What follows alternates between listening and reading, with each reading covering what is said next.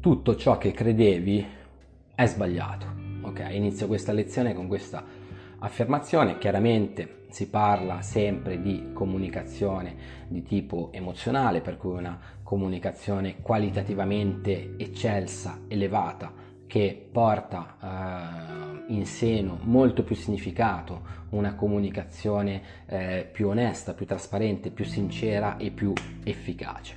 Perché tutto quello che, eh, di cui sei convinto è sbagliato? Allora, anzitutto, ehm, uno dei pensieri che dobbiamo andare a scardinare sin da subito è questo. Se io comunico con le emozioni, mi prendono in giro. Se io comunico con le emozioni, non sono abbastanza mascolino. Se io comunico con le emozioni, eh, non riuscirò mai a essere compreso e soprattutto riceverò un sacco di delusioni. Allora, la novità, la notizia è proprio questa, ragazzi, ve lo dico.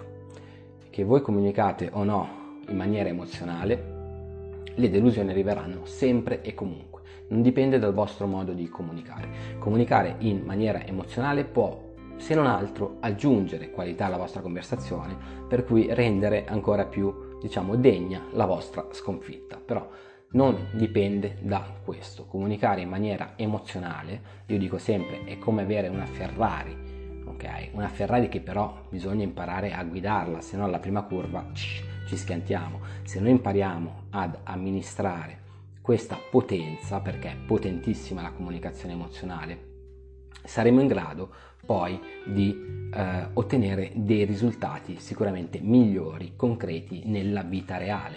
Facciamo degli esempi. Se impariamo a gestire la comunicazione emozionale, miglioreranno i nostri rapporti in famiglia. Okay? Uh, se impariamo a comunicare in maniera emozionale, possono migliorare i nostri rapporti al lavoro con i colleghi.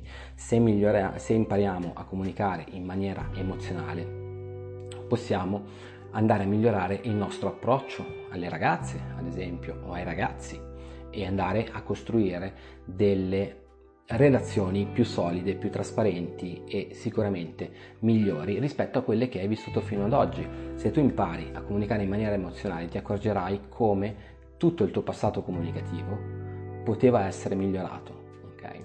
Non c'è tempo, non hai tempo da perdere, devi imparare questa tecnica, questo insieme di tecniche che prende dalla scuola di Palo Alto, i più grandi eh, studiosi di comunicazione, prende tantissimo dal pensiero creativo, prende tantissimo dallo storytelling, dalla scrittura creativa, dal copywriting. È una, una materia che, che, che, sto studiando, sto approfondendo e sto anche eh, divulgando. Per cui quello che tu credevi è sbagliato comunicare in maniera emozionale, e qui parlo soprattutto ai, mas- ai maschietti, con le donne, non vi farà sembrare una beta, anzi vi eleverà, vi eleverà.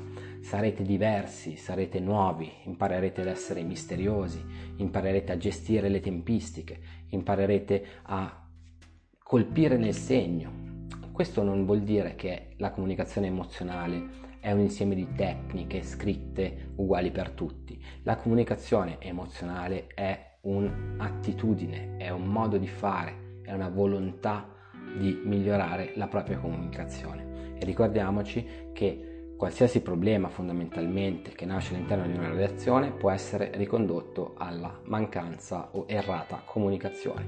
Per cui migliorando la comunicazione che hai anzitutto con te stesso, imparando quel processo che fa testa, cuore, testa, bocca. E poi con il mondo che ti circonda, migliorare il rapporto col mondo che ti circonda non può che migliorare quella che è la tua vita.